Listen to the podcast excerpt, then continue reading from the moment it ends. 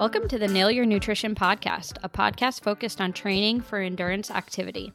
I'm Sarah, a registered dietitian and toddler mom in the Washington, D.C. area. I write the blog Bucket List Tummy and focus most of my work on running and endurance athletes, as well as merging the principles of sports nutrition with the principles of intuitive eating. And I'm Marita, a sports dietitian and fellow toddler mom in Pensacola, Florida. I work with endurance athletes at my private practice, Eat to Compete. My goal is to help athletes learn to fuel their training with intuitive eating.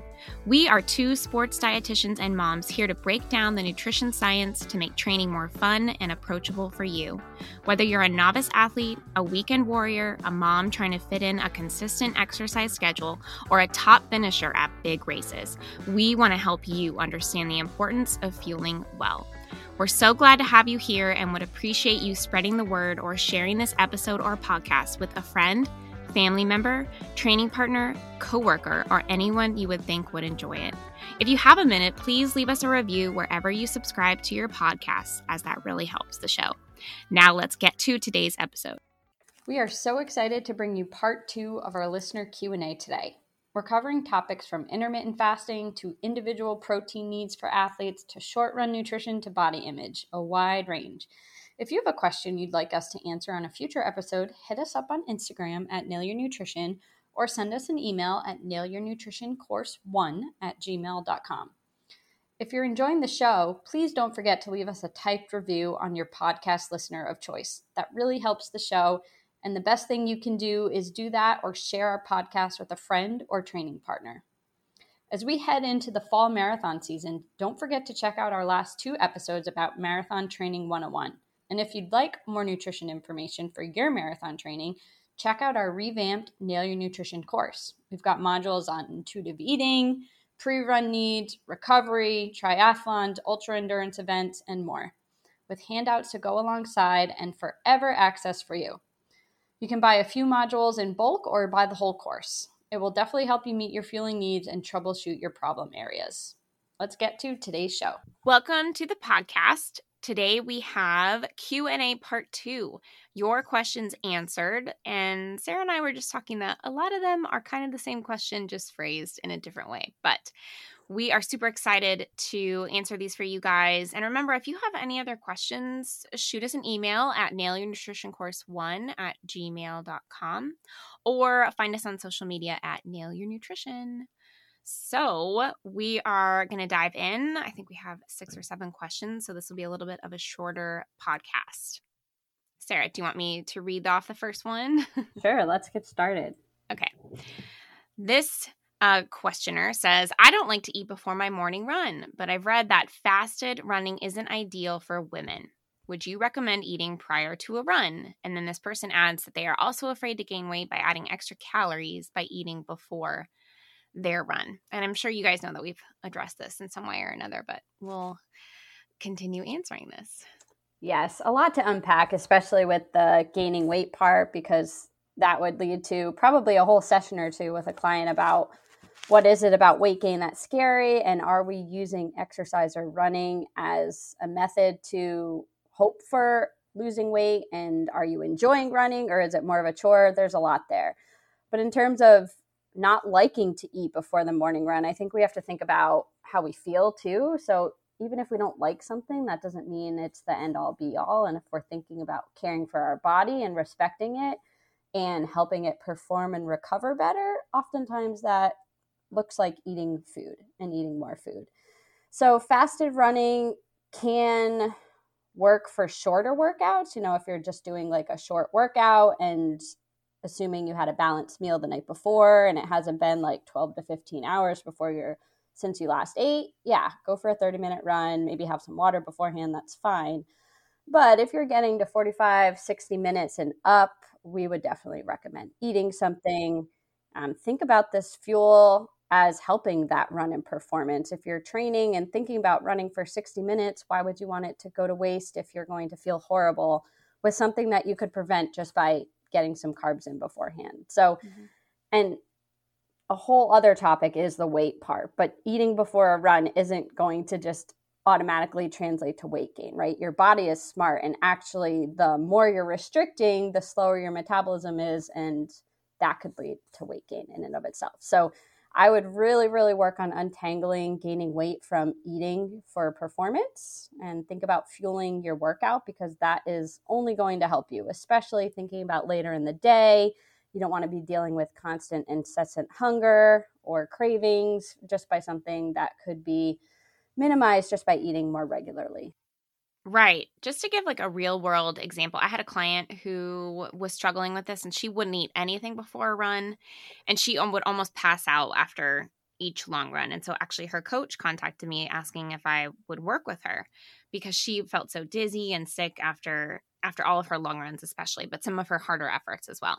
So we started with one bite of banana, because she was super resistant to it, and she's like, oh, my stomach's going to hurt. I don't have time for that. I wake up at 4 a.m. to work out. I don't have time to eat a whole breakfast. So we started with a bite of banana. We did that for a couple weeks, and then half a banana, did that for a couple weeks, and then a whole banana, slowly progressing. And she felt so much better. She PR'd, and this lady was in her 50s.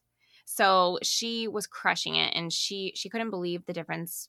Just eating a little bit before workouts, but especially before those long runs, really helped. And again, she still didn't eat a whole huge meal before going out. During her long runs, it was like a banana and then half of a bagel, right? So obviously we would want you to eat more if you're attuned to that. But if you are really struggling with eating before, start really, really slow. Start with that bite of banana, maybe a handful of crackers. Graham crackers are a really good choice. Another piece of fruit, even a glass of orange juice or apple juice. Sarah always talks about doing that. So something really small. And then always think about how you feel later. If you're eating a ton of calories later on in the day, then you're not going to, be trying to lose weight that way. That's just going to make you feel really full later. And you're going to be feeling like, why do I crave so much sugar? Why do I crave so much carbs? That's why. It's because you're not eating enough throughout the day to keep your hormones steady, keep your metabolism steady, keep you feeling good and healthy. Yes. And to echo Marita's point, it doesn't have to be all or nothing. If you're not doing anything right now, a couple bites could make a difference in how you feel. And then that could be something that we would slowly increase from there. So always remember, it's never black and white. There is always this gray area. And we are all about incremental changes. Yes, exactly. Okay, Marita, I like this question. How do you talk to non-athletes about intuitive eating? Well, I would say intuitive eating is for everybody. I don't think it's at all aimed towards non-athlete. Right. Right. I don't think that the authors of intuitive eating had sports in mind at all when they wrote it. So I would say that you can talk to any non-athlete the same way that you would talk to athletes about intuitive eating. It helps you build a better relationship with food. You are turning into your body's needs, your satisfaction factor, your fullness cues, all of that good stuff that helps you heal that relationship with the food that you've been eating, and helps you realize what food you actually want to eat and not just what you should be eating, which is, I feel like, what athletes tend to focus on. I should be eating this many carbs. I should be eating this much protein, this much fat. And it helps you kind of take away all those restrictions and find what works for you and your body and your performance. Yes. And I think non-athletes and athletes alike, we're all subject to the same forms of diet culture, right? So whether you're running 50 miles a week, or you're in eating disorder recovery, or you're just not following anything except a paleo diet, we are all subject to the same influences. Part of it is going to be how we curate our social media feed, or the people we hang out with, or our past history of dieting, right? But athletes, non-athletes alike, are both going to have to practice practical hunger, eating when we're not hungry sometimes, planning in advance, respecting our body. I think maybe one of the differences, at least what I can think of off the top of my head, is that in the athlete culture, depending on what sport you're doing, and mostly endurance athletes might be focused on more aesthetic looks, thinking that thinner, smaller equals faster, which we know is not the case. We've debunked that before. But in that culture, that's just perpetuating the diet culture, eating less, thinking that you have to eat less to look a certain way. And in retrospect, non-athletes can see this too, right? If we're following certain influencers, or someone's comparing themselves to another body, thinking they eat so much, but they're so small. But in terms of the athlete focus, I would see that as maybe a trigger more so than some of the other principles. So reminding yourself that when we're working with clients in intuitive eating, we're, at least I know I'm focusing on building the foundation first. I'm talking about what is diet culture? How has it affected you? What does your relationship with food look like? How can we focus on fueling you consistently? And then after that, we're talking more about the sports nutrition piece, which I would just talk about gentle nutrition if it were not an athlete. So I think a lot of the principles are very similar. Maybe some of the wording is different, but if you were looking to maybe talk to a friend or a family member and try to introduce what intuitive eating is, whether they're an athlete or not, just talking about how it really is a way to get away from the robotic nature of following rigid meal plans or rules around food, diets, saying you have to eat less or certain foods are good or bad. And instead just focusing on body and mind attunement, what sounds good at the time, what feels good in your body, what is going to help you enjoy life and food without hyper-focusing on it so much. Right. Food is such a big part of your life. It shouldn't be so rigid. Yeah. Yeah. Great. So that was a good question. Let us know if you have more about that, but hopefully that provides a little bit of insight. And if you are curious about intuitive eating and sports nutrition, we do have a new module in our course all about intuitive eating that Sarah put together, and it is excellent, if I do say so myself. So check that out if you have questions and want to learn more. All right, number 3. Full disclosure, Sarah and I had to do a little bit of research before this one because this is kind of a new topic area for sports. Fasted exercise, intermittent fasting is the new go-to right now for diets. And so we were like, oh, let's look into this a little bit before we take a stab at answering it. So number 3, how do men and women respond to fasted exercise? Are there similarities, differences, and when eating before exercise is and isn't necessary? So again, going back to that, what do I have to eat before I go out for my long run? Yeah, and I think the necessary question here, or necessary wording, is interesting because it can always be necessary before exercise depending on what you're doing, especially if your goal is to PR or nail your workout, right? Like food would be necessary then. So just thinking about it that way, I think, again, this idea of fasting, a lot of people are thinking about it as a way to lose weight or restrict calories, and that's not always the case.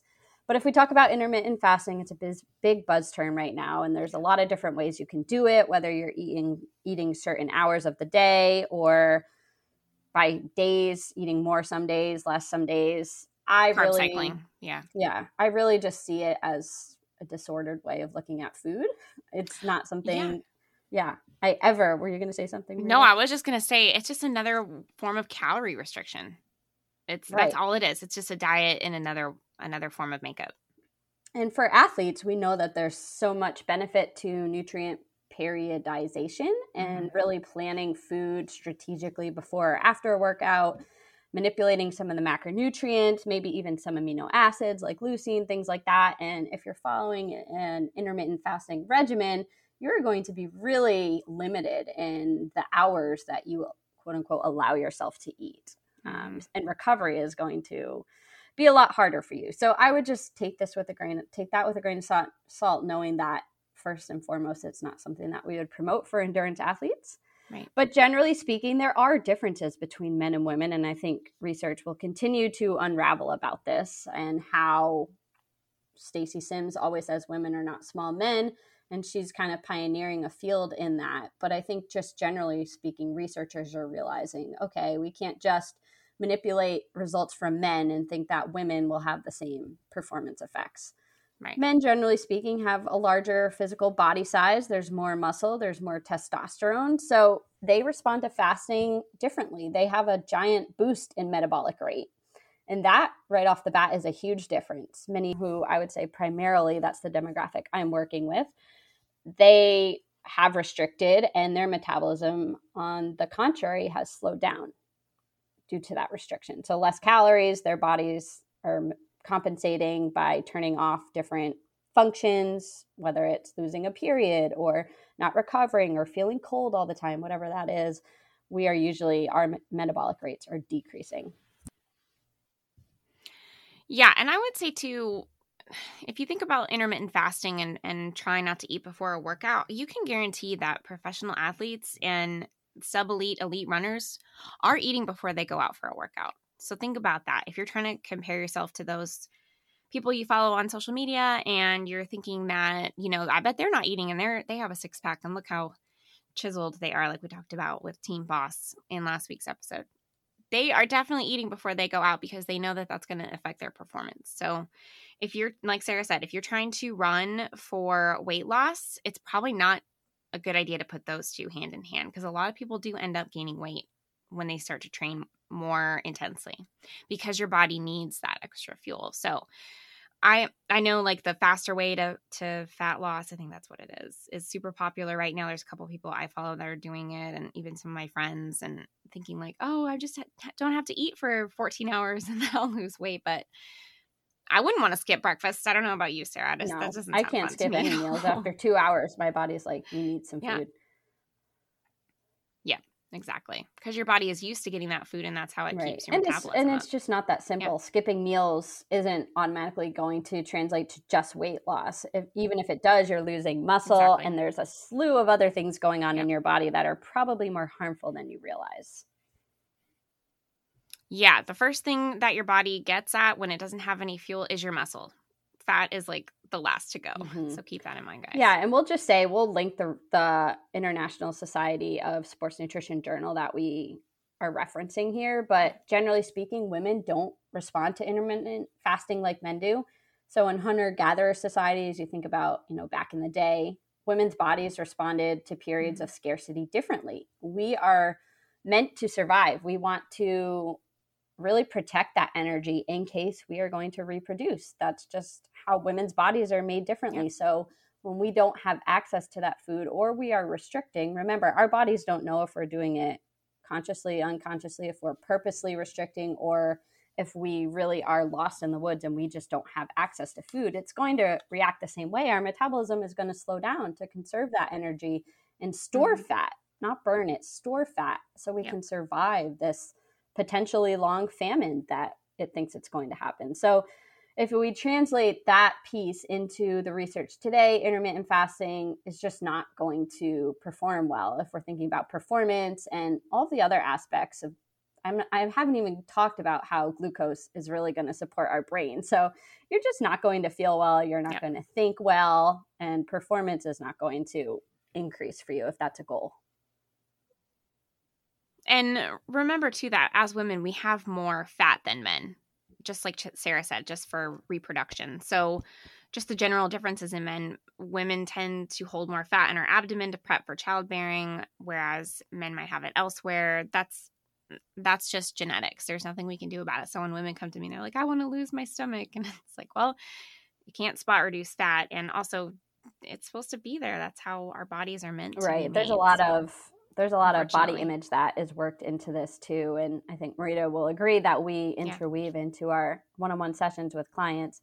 And the last thing I'll say about this topic is just when you think about, maybe there's the lure of intermittent fasting or keto or whatever it is that's new, because people are just going to keep recycling different diets, maybe put a new name on them. Is this something you can maintain long-term? That's something that you should always ask yourself. Can you imagine 5 years down the road, maybe at that point, maybe you want to be a mom, or maybe you're already a mom and you think about your kids watching you follow these rigid structures and they're asking, Mom, can you have a snack with me? And you're saying, no, it's not in my time allotment for eating. So go have a snack by yourself. Peace out. It's really hard to think about these things as maintenance in life and improving the quality of your life. And mental health is a huge part of that. Right. One thing I will say, just to wrap up, is that having some period of not eating is beneficial for aging because it gives your cells a break. But we're talking like 8 hours. So the time that you're already doing. Right. That's not necessarily that you're already doing. Right. So it is good for aging. So if you're worried about that. But truly, we obviously need more research with just women. But I think you can see that Sarah and I agree that intermittent fasting is probably not the best if you are an endurance athlete. Yes. Okay. Hope that was helpful. Yeah. We might touch on this more in the future because I think we're going to continue to get questions about it. Right. And to go along with that, our next question, if you aren't hungry before exercising in the morning, right when you wake up, should you eat? I would say, again, like with most things in nutrition, it depends, which I know people don't like to hear, but it depends on what kind of run, what kind of workout you're doing, what you ate the night before, what your day looks like. Again, I would say if you're not hungry and you feel like you can only rush out the door and that's only the only amount of time you have to get in that workout, which I can totally relate to. Again, have some liquid calories because then you're getting some hydration in there as well. So orange juice, maybe with less pulp. So you're getting a little less fiber there. Some apple juice, half a banana. That's my go-to for when I have to run out the door, a banana or half a banana. If I'm like, let me take a bite of this and then put on my shoes and go kind of a situation. It's just something super simple. And applesauce, like one of those little go squeeze packets. Those are becoming really popular in the endurance world. Something super simple and easy. But yes, I would say if you're going to be running more than 35 minutes, try to get something. And it's only going to benefit you. Those, 150 calories, that's not going to be a detriment to your day. That's not going to cause you to gain weight. It's going to make you have a better run, which is probably what you're going for. Right. Anyway. And I think with this question, there's this idea of perfect, quote unquote, intuitive eating being like, you always have to listen to your hunger and fullness. And I just want to remind you that this is actually probably something I would layer on after building a foundation with clients, because usually I'm working with them on reestablishing what hunger feels like they don't feel hungry. And that's usually from a period of restriction or stress or just not being able to tune into symptoms other than physical hunger. But it is okay to eat when you're not hungry. And I want to normalize that. You may not feel hungry in the morning, and that's because you've been sleeping all night and your body's not used to it. But it can be a good practice to still eat when you're not hungry because A, we want to normalize that. For sport, we have to eat when we're not hungry often. That's kind of something that just goes along with it when you're thinking about recovery and everything. So I have a free hunger scale for athletes that really talks about, even if you're a 2 or a 3 on the hunger scale, you're really hungry, or you're a 5, not so hungry, but you're doing a workout in an hour, it kind of breaks down what that looks like in terms of food. So I'll link that here. You can grab it for free, and hopefully that can help. Just a quick break with 2 action items for you today. Firstly, don't forget to join our free Facebook group, Nutrition for Runners. Come hang out at our monthly chats and join a like-minded group of endurance athletes just like you. Search Nutrition for Runners on Facebook or check out the link in the show notes. Secondly, please consider supporting the podcast. Marita and I both have 2 kids and other responsibilities on our plate, but we definitely enjoy putting out this free content for you. If you would, consider supporting us on Patreon. For just $3 to $5 a month, you can make a difference and help us continue to put out this content for you. Plus, you'll get a name shout out in a future episode. Yep, we're going to thank you publicly. Early access to episodes, exclusive content and downloads, and more. Thank you for your support. Now let's get back to the show. Okay. Any tips for accepting a changing body for the better with intuitive eating, aka how to get out of the smaller is better mindset? This is such a loaded one. I feel like, yeah. I would say some questions to ask yourself. Is this body that you're in really serving you right now? Think about what it takes to maintain a smaller body. Is that worth it to you? Like Sarah talked about earlier, are you going to say to your kiddo, if you're doing intermittent fasting, to try and get to this smaller body, no, sorry, Mom, I can't have a snack with you right now because I'm still waiting for my time to eat. Like, or are you never going to have birthday cake again because you're going keto, things like that. So we unfortunately don't have research showing that a smaller body equals a faster or better performance. Yes, the people you see in the Olympics or track and field, they do have smaller bodies. I can guarantee a lot of that is just probably genetics, right? But we know that having a smaller body, trying to diet while you're trying to have performance gains can be detrimental, especially in terms of things like injuries, poor metabolism, abbreviated recovery, less brain space because you're constantly thinking, how can I lose weight? How can I be smaller? How can I get in my 6-mile run so that I can lose more weight? Those kinds of things. Poor cardiovascular health, poor bone health, poor quality of life. We've covered all of this. in our 40 plus podcast episodes. You guys are familiar with this. And I know it's really hard to wrap your head around that, but small does not always equal faster or better. I would encourage you to think about what your goals are. If you're, again, like I said earlier, if your goals are to lose weight, you probably don't want to go into a marathon season. That's probably going to mess with your head a little bit. So think about your values and what your goals are. I'll link something in the show notes called Poodle Science. It's a really good YouTube video, and it really just, if I had to summarize it, it talks about how all dogs are different. You wouldn't expect a mastiff to look like a poodle. They're just made differently. Their size is different. Their temperament is different. Their demeanor is different. And same with a golden doodle. I mean, and well, I guess a golden doodle and lab are both really friendly, but they look different. Sometimes the fur is curly and some is straight. That's just the way our bodies are genetically made up. We are not all supposed to look the same. So that can be a really good just learning lesson to kind of accept. And it's the same. Another one I use with clients is you wouldn't expect someone with a size 9 shoe to fit into a size 6 shoe. How uncomfortable would that be? You can't change your shoe size. And I think diet culture gives us this enticing idea that we can change our body size, but the research, and we've talked about this before in our episode titled Why Diets Don't Work, the research is not in that favor. It shows that usually intense restriction leads to more weight gain than possible. So a lot of this is just body acceptance. And we'll also link some helpful Instagram accounts here. So if you are following maybe people that are more triggering to you, we would suggest curating your social media feed, seeing different size bodies and how you can achieve that. We'll link some of the ones that we like in the show notes. For sure. There's quite a few out there, which is a breath of fresh air. And I think sometimes body liberation or body positivity makes it seem like you have to love your body all the time. And I don't love my body every day. I don't know about you, Marita. It's completely normal to not feel that way. But a lot of people just talk about, can you respect it? Or even, can you accept it? Can you accept it? And that's a step forward than just rejecting it or hating it all the time. Right. Think about what your body has done for you, even if it's like, well, my legs carried me through my 5-mile run, or, hey, I was able to, deadlift 50 pounds today, that kind of a thing. And even if you're thinking like, man, I wish my stomach looked different, it's okay to not fully love 100% your body, but to find things about it that you love, and that does help. Mm-hmm. It does go a long way. I can attest to that after having a second child and things just being different. I'm with you. Yeah, postpartum is a whole different ballgame. And I've had to practice a lot of these body affirmations and just reframing of thoughts. We're human too. We're right there with you. Yeah. Bodies are meant to change. Yeah. So keep that in mind.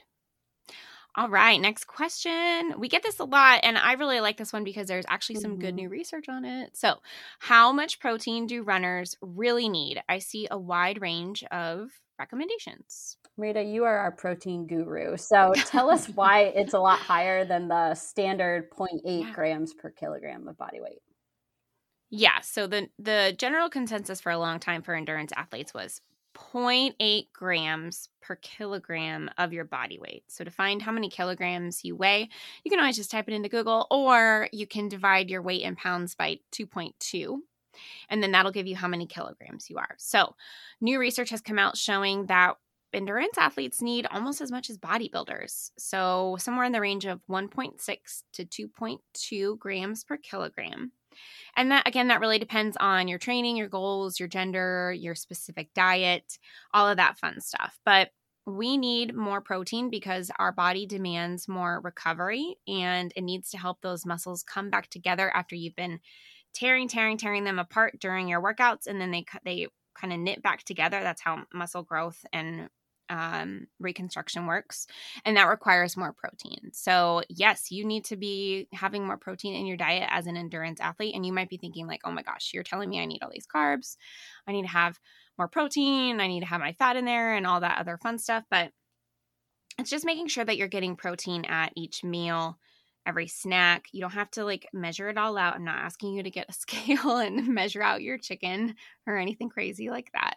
It's just making sure that every time you eat, you're getting at least some form of protein in order to help you with recovery and repair and rebuilding those muscles, and making sure that you're going to get out on the road without an injury and without those muscles feeling terrible the next day. So somewhere in the 1.6 to 2.2 grams per kilogram range.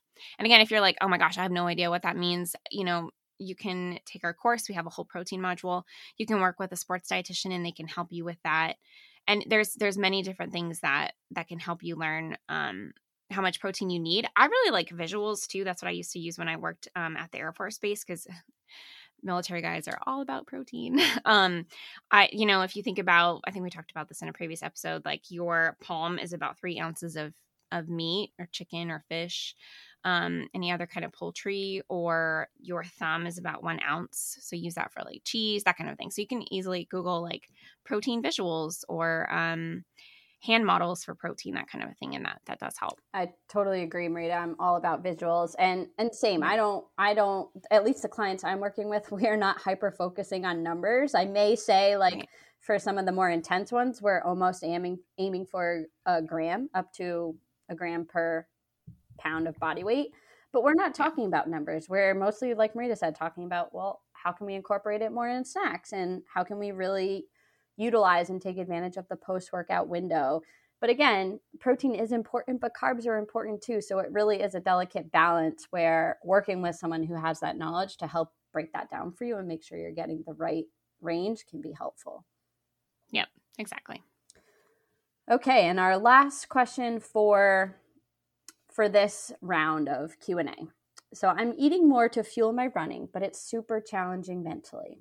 My body feels like it's changing. I do struggle a bit with body dysmorphia. How do you keep eating when your mind is saying that isn't right? So again, this question kind of speaks to some things that we've already talked about today.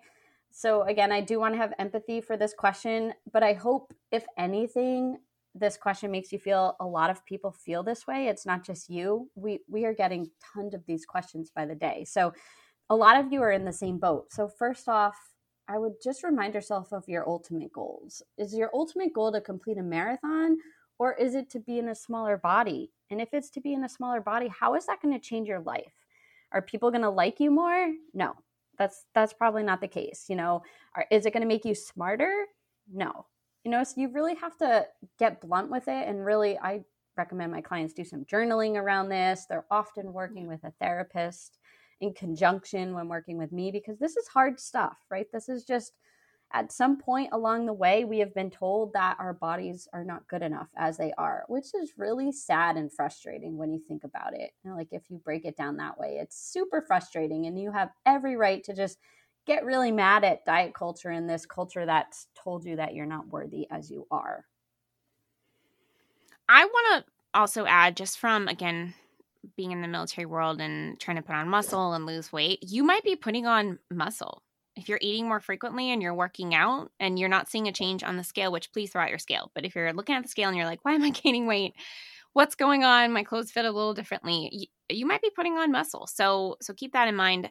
I always recommend having people doing like either a bod pod or an in-body, like an actual body composition, if they're like really, really struggling and they want to kind of get this mentality out of their head of like, I don't know how to eat more, because that's actually going to tell you how many calories you need per day. And it's probably going to be more than you think. And again, we're not promoting calorie counting by any means, but that just kind of gives you, when you're trying to get out of that mentality of calorie counting, that gives you that idea of like, oh, I do actually need more than that 1,200 calories that diet culture has slammed into me that I need, right? Because those numbers are almost always higher. I can guarantee you I've like never seen a number under 1,200 for someone, and that's like their baseline.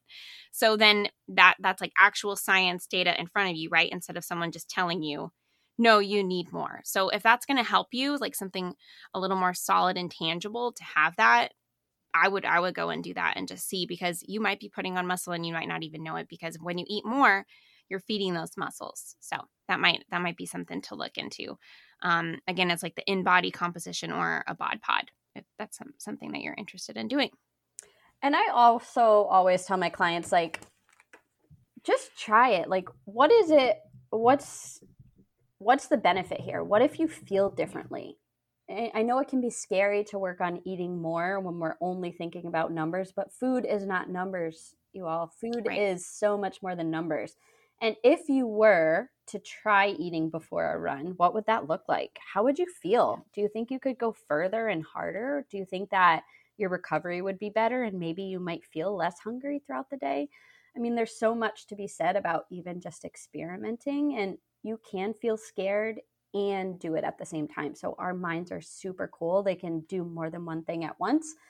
So I always just pose that to my clients, like, what would it look like to just experiment, even if you're scared, and really tune into how it feels? Because if it does really help you feel differently, that can make the process easier too.